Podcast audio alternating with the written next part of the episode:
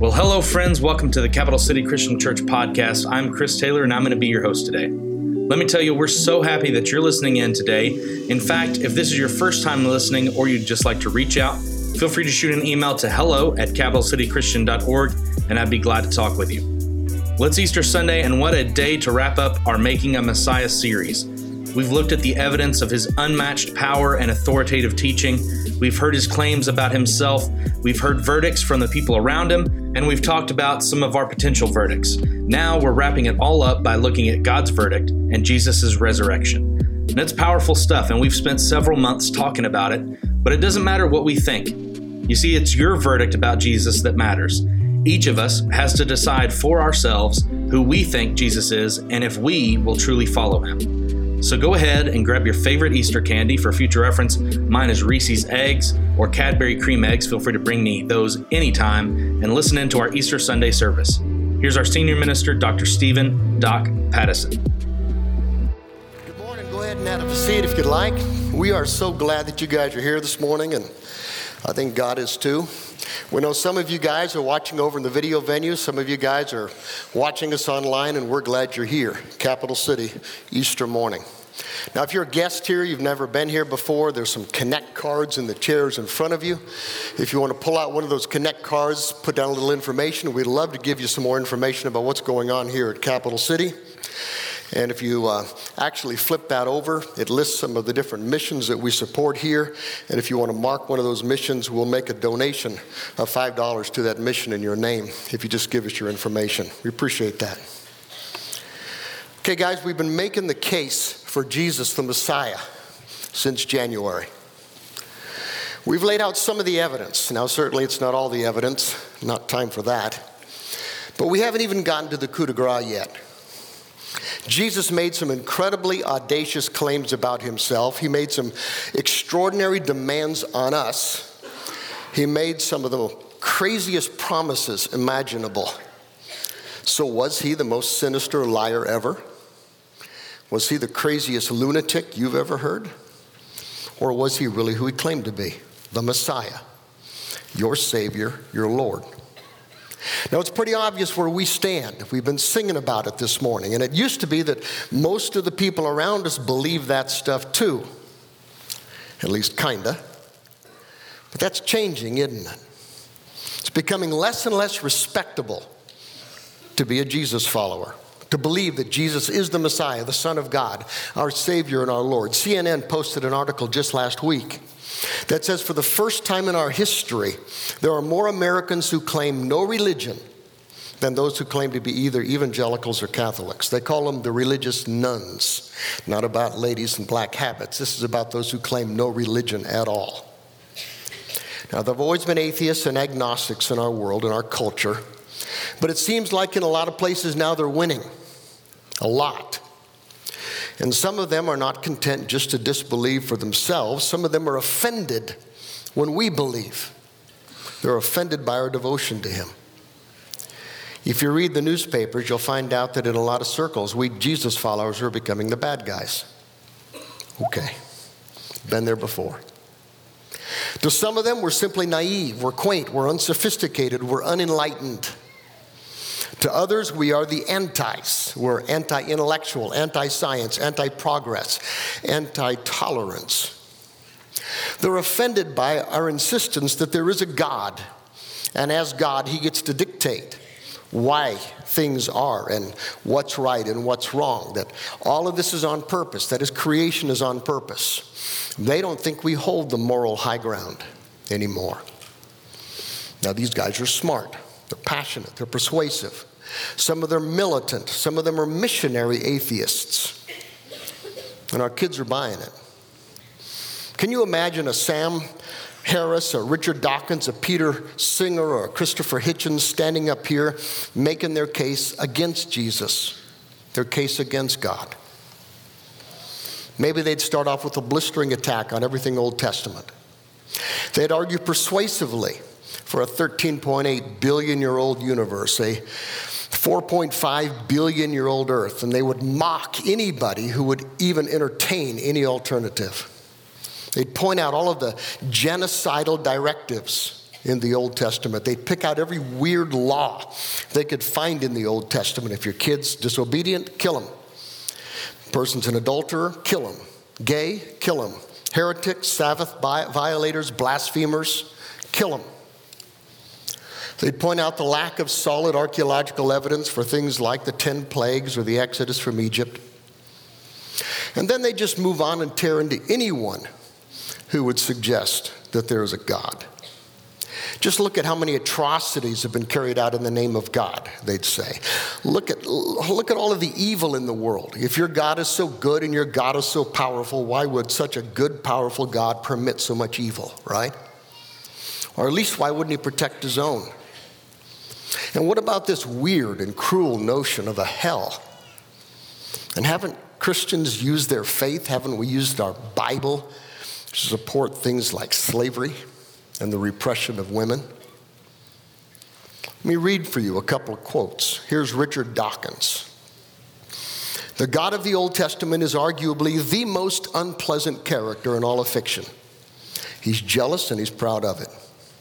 Petty, unjust, unforgiving, a control freak, vindictive, bloodthirsty ethnic cleanser, a misogynistic, homophobic, racist, infanticidal, genocidal, filicidal, pestilential, megalomaniacal, sadomasochistic, capriciously malevolent bully. Holy cow. Here's Sam Harris. He says it's time that we admitted from kings and presidents on down that there is no evidence that any of our books was authored by the creator of the universe. The Bible, it seems certain, was the work of sand strewn men and women who thought the earth was flat, for whom a wheelbarrow would have been a breathtaking example of emerging technology. To rely on a document like that as the basis for our worldview however heroic the efforts of the redactors, is to repudiate 2,000 years of civilizing insights that the human mind has only begun to inscribe upon itself through secular politics and scientific culture. We will see that the greatest problem confronting civilization is not merely religious extremism, rather, it's the larger set of cultural and intellectual accommodations that we have made to any kind of faith itself. Hmm. Are they right? Is what we are doing here this morning simply the height of superstition and folly? You see, we actually believe that Jesus was God, that he was the creator himself. We believe that Jesus died. He was buried, and three days later, he walked out of his tomb. We believe he gets to dictate why we're here and how we're supposed to live. We actually believe that by following him, we'll beat death too. That's kind of weird stuff, isn't it? Why would we believe any of this stuff?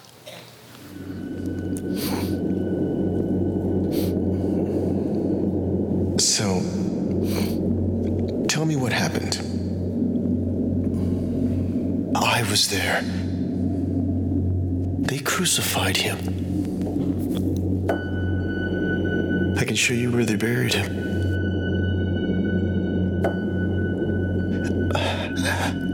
What difference does it make at this point? I understand. But just start from the beginning.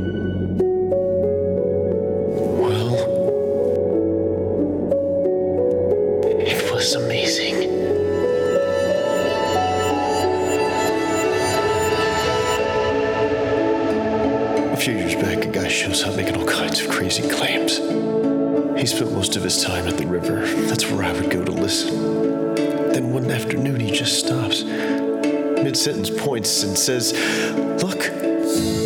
So we all looked. Look, he said, the Lamb of God. Just what we all needed, right? A lamb. That's the first time I saw him. The lamb, that is. Jesus. You were with Jesus as well? I was for three years, right up until, well, yesterday. It was amazing. He was amazing. And the crowds, oh, I've never seen so many people in one place. And it was everywhere. Everywhere we went, more crowds. They came to listen, they came to watch. Some came to criticize, others to be healed. And he touched, he touched untouchable people and and they were healed. I'm not sure I understand. He was healing people, but you seem offended. He told a man his sins were forgiven. People are so naive. Only God can forgive sin. His followers made mockery of the law, and he never lifted a finger to stop them. He would defend them. He would defend them and criticize us. Us! I was there the day he claimed to be greater than the temple. Then the rumors started. Rumors that he would actually destroy the temple. And the ignorant peasants he surrounded himself with believed him. Worse than peasants. Sinners. Tax gatherers. Women.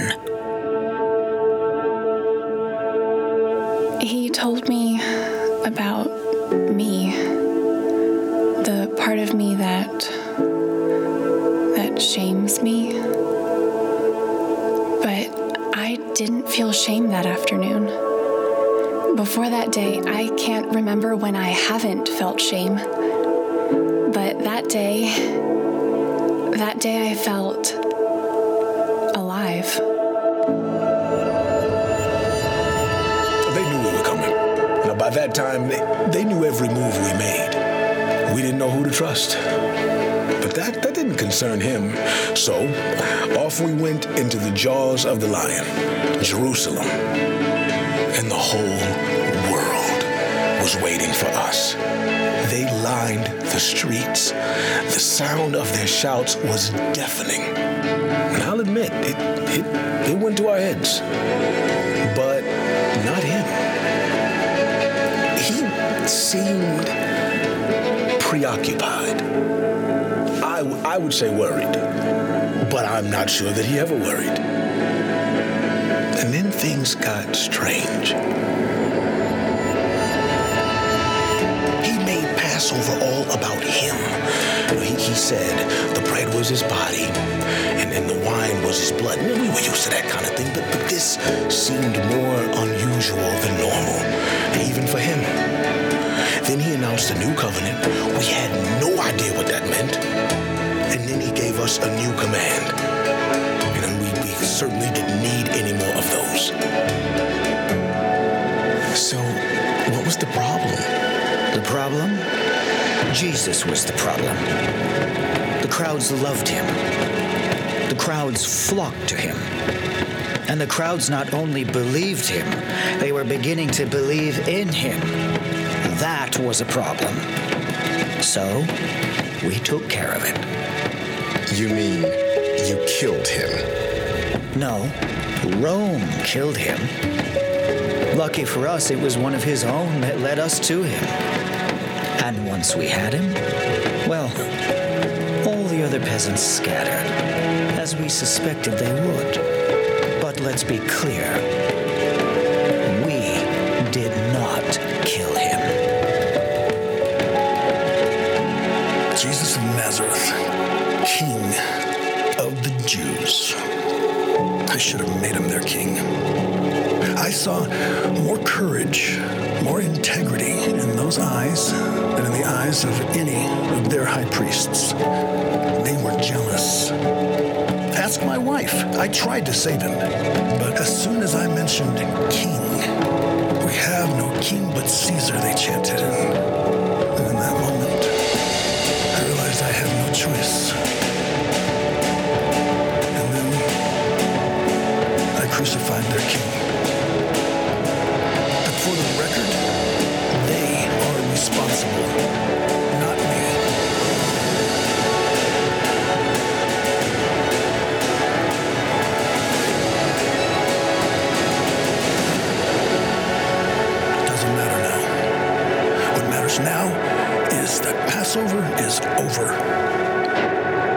Things will settle down now. So, what do you do now? We hide. We wait. Didn't he say he'd be back? Yeah, yeah, he, uh, he said a lot of things. More than you have room to write. So, do you think he'll be back? Back? I don't know. I don't think so. And we wouldn't have thought so either, right? I mean, you would have expected Jesus to do what every other dead person does stay dead. That's why there were no Jesus followers there that Sunday morning. I mean, if you were a Jesus follower and you expected Jesus Christ to rise from the dead, wouldn't you be camping out at the tomb? Waiting, watching, expecting, all excited like? There were no Jesus followers there because all of us, all of us expected Jesus to stay dead. All of the Gospels, Matthew, Mark, Luke, and John, all of them tell us that when the Sabbath was over, right when the shops opened up, Mary Magdalene and some other ladies purchased some spices so they could anoint the body, the body of Jesus. Things had happened so fast, they hadn't had time to prepare his body adequately, so they bought these spices so they could doll up a corpse. That's what they expected. By the way, no one in that world would have invented a story like this. Women didn't count in that world. No one would have made up a story in which women were the first ones to see Jesus. But in that moment, they were like all of the other Jesus followers. This man they loved, this amazing teacher, even this miracle worker, they had hoped he was the Messiah. They were wrong, clearly because God would never allow the real Messiah to be crucified. They'd watched him die, they'd watch their dreams die. Can you imagine their desolation? Their despair as they followed Joseph of Arimathea and Nicodemus when they put Jesus' corpse into Joseph's tomb? Those guys that had hopes in Jesus too. All of them, all of them are in shock. Well, that Sunday morning, these ladies are asking each other who's going to roll away the stone because it's way too heavy for us. You see, they fully expected the tomb to be sealed, the body of Jesus inside beginning to decompose. When they got there, somehow the stone had been rolled back. And Luke, who was an extraordinarily careful investigative reporter, he interviewed all the witnesses he could find. He says they went inside, and when they got inside, they were thoroughly confused. Guys, you need to get this. If you're a Jesus follower, you need to get this. If you're not a Jesus follower yet, you need to get this. If you used to be, but you have doubts now, or maybe someone just drug you to church here this morning because it's Easter, you need to get this. None of Jesus' closest followers, none of them, expected Jesus to rise from the dead. All of them expected a body. They expected Jesus to do what other dead people do stay dead. When Mary and the ladies who were with her stared into the empty tomb, they assumed exactly what you would assume someone stole the body, someone's taken him. So when they run to the disciples and tell them what happened, they said, They've taken the Lord's body out of the tomb. We don't know where they've put him. We don't know where they took him. We don't know where the corpse is. And when they raised the remote possibility that perhaps he'd been raised from the dead like he said he would, the disciples didn't buy it. It sounded like absurd nonsense to his closest followers, the guys who had heard Jesus predict his resurrection repeatedly. They didn't buy it. Guys, if you have any skepticism at all about this Easter stuff, stand in line. They did too. And if you're willing to admit that there really was a Jesus of Nazareth, and once upon a time, a lot of people tried denying that, but that didn't work. But if you're one of those guys that think that maybe Jesus did exist, maybe he was a great teacher, maybe he lived a great life and had some lessons that we ought to listen to, but there's no way he's the Son of God, the Messiah, raised from the dead? Really? If you're like that, you're in good company. That's exactly what Jesus' earliest followers were like when they discovered that his tomb was empty. None of them. Nobody assumed a resurrection, even after they found an empty tomb. They all thought Jesus was going to stay dead. Well, when Peter and John heard what the women said, they had to go see for themselves. So Peter looks inside the tomb and he sees the cloths that Joseph and Nicodemus had used to wrap Jesus' corpse. Body's gone. you know what they didn't do?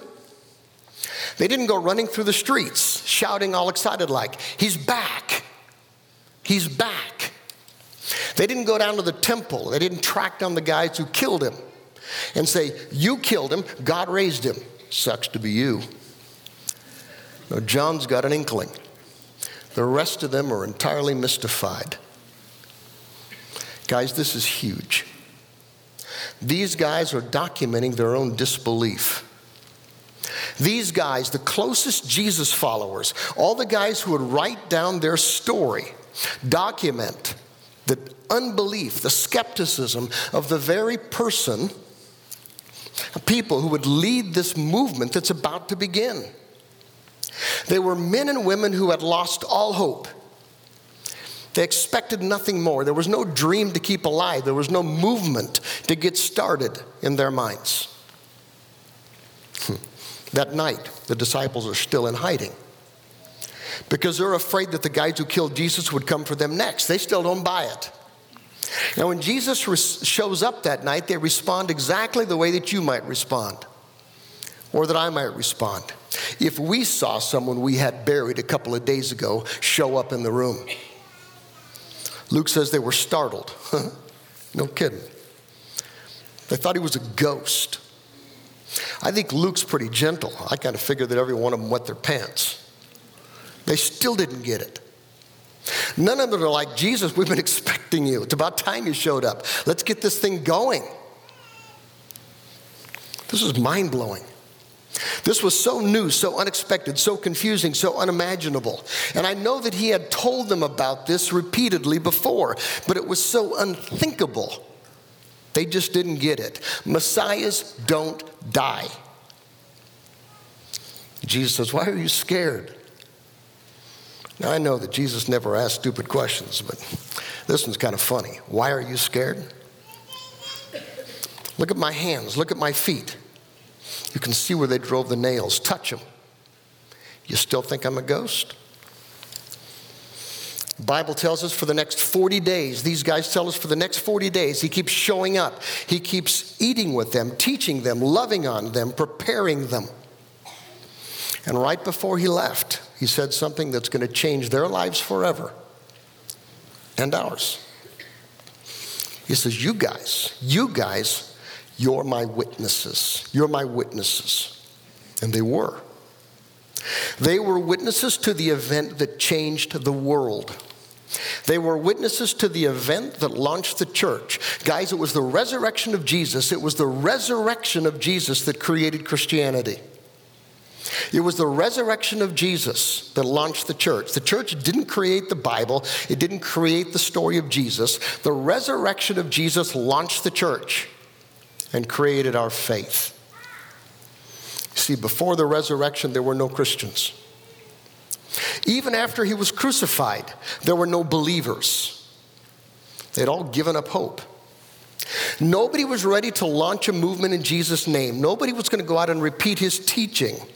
Jesus claimed too much about himself, and his crucifixion proved that he was not who he claimed to be. risen Jesus changed all that. And we believe Jesus rose from the dead because of these witnesses, the witness of these incredible men. Now, I wonder how a, the Apostle Peter might respond to a Richard Dawkins or a Sam Harris or a Peter Singer or a Christopher Hitchens. I wonder if he might say something like this Well, guys, never given much thought to the age of the earth, so I really can't comment on that. And I am familiar with the God of, what'd you call it, the Old Testament? I know my people's story, and I know what God said to Moses and Joshua, those genocidal directives. Is that what you called them? I'm sure the reason I've never really questioned those stories is because how was, I was raised. But, guys, none of that stuff that bothers you has anything to do with why I follow Jesus. You guys don't think we think too well.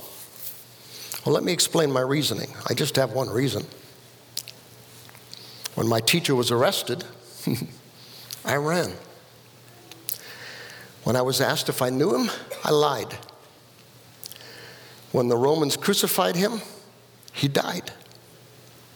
In that moment, I was just like you. I had no faith. I had no reason to believe. I didn't know what to believe. When the women burst into the room early that morning to tell us the tomb was empty, I didn't assume a miracle. I'm no fool. You ever seen a crucifixion? Of course not. Let me tell you, nobody survives a crucifixion. I assumed somebody had stolen the body, or maybe the women had gotten confused and gone to the wrong place. But I was curious. So I went to see for myself, and before I knew it, I was running, and yeah, I guess I was hoping some. But when John and I stared into that empty cave, we didn't know what to think. Later that day, Mary Magdalene found us and insisted she'd seen the Master alive. I would not allow myself to believe it. See, I just spent three years chasing a confused rabbi. I wasn't going to spend another minute chasing ghosts. Besides, I had a price on my head. If I wasn't careful, I'd be a ghost myself. So that night, as was our habit, the boys and me, we found a safe house just outside of town. Doors were locked, and we kind of huddled inside, whispering about everything that had happened. and he just shows up. I swear it. Doors were locked. No one saw him walk in. But we looked up, and there he was, very much alive. Listen, guys, I can't argue with anything you've said, but I'd like to clarify one thing. My reason for believing in Jesus isn't something I've heard or read or had read to me. I believe what I believe because I saw him. I know for a fact Nick and Joe buried him. Only God could raise him. And I saw him. And guys, that's the reason, that's the only reason for my hope in Jesus. And we believe these disciples were telling the truth. We believe because of Matthew, the guy who wrote the Gospel of Matthew. He was there. And he wrote down what he saw and he wrote down what he heard. And he spent the rest of his life telling the story of Jesus till they killed him too. We believe because of Mark, the guy who wrote the Gospel of Mark. He worked right alongside Peter, he worked right alongside Paul. He tells us Peter's story of Jesus. Peter never backed down. In fact, Nero had Peter crucified upside down for preaching Jesus. Upside down because Peter said, I'm not worthy to die in the same way that my Lord died. We believe because of Luke, the guy who wrote the Gospel of Luke. He's about as careful as a historian as they get. He interviews as many eyewitnesses as he can, and he works right alongside him for the rest of his life spreading the story of this Jesus. We believe because of John, the guy who wrote the Gospel of John. He was an eyewitness of these things, and he spent the rest of his life preaching Jesus, encouraging Jesus' followers. We believe because of James. James was the brother of Jesus.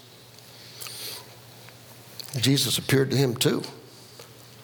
Can you imagine what would it take for you to declare your brother to be your Lord, it's going to take more than a few card tricks, isn't it?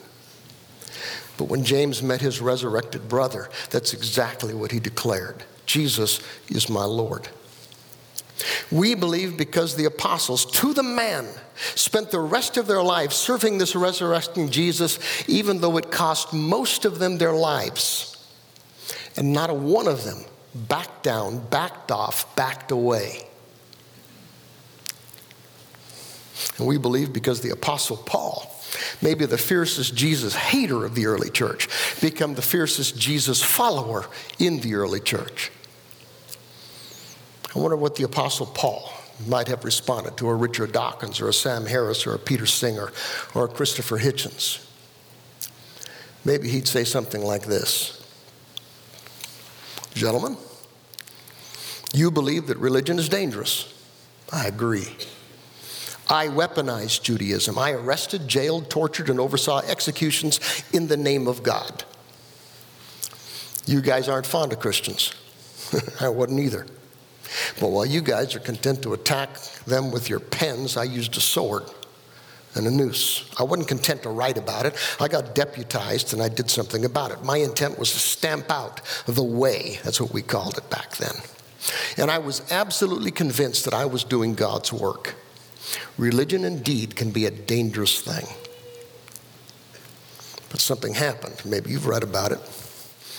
I was on my way to Damascus to do more violence in the name of religion when I went blind. So while I was blind, then I began to see. You think our stories are weird? Well, this one's weird, guys. I'm just telling you what happened. I heard a voice. The voice said, Saul, why are you persecuting me? Hmm. And I had a hunch who it was, but I asked anyway, Who are you, Lord?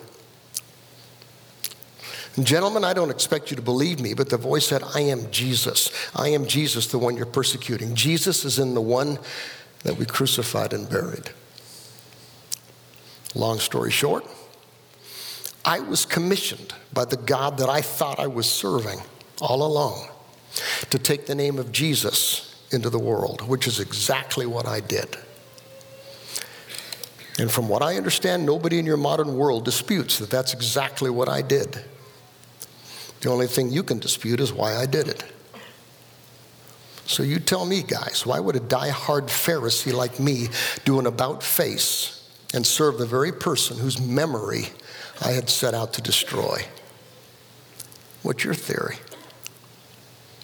If you're going to dismiss the Christian faith, it's not enough just to discount the credibility of my ancestors. How are you going to discount me? Oh, and one last thing. For the record, there's only one really weird story that matters. It's the story that Peter told you. The one that Matthew and Mark and Luke and John, they all documented. And if you think about it, it's not a whole lot weirder than something that you guys believe.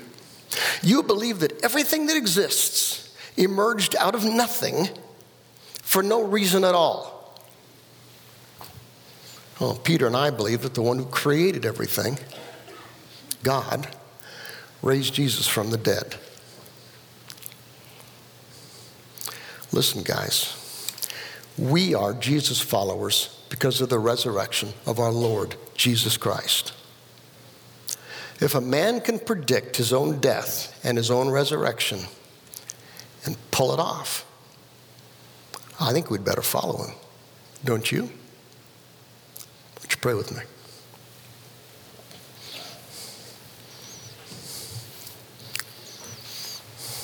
Father, it's an amazing story. But once you come to understand that there's a God, it's certainly within your power. And it's certainly within your grace. For Jesus, we give you thanks. For his grace, we give you thanks. For the power that was demonstrated that day, we give you our thanks. In the name of Jesus Christ, our Savior, our Lord, our Messiah, we pray. Amen.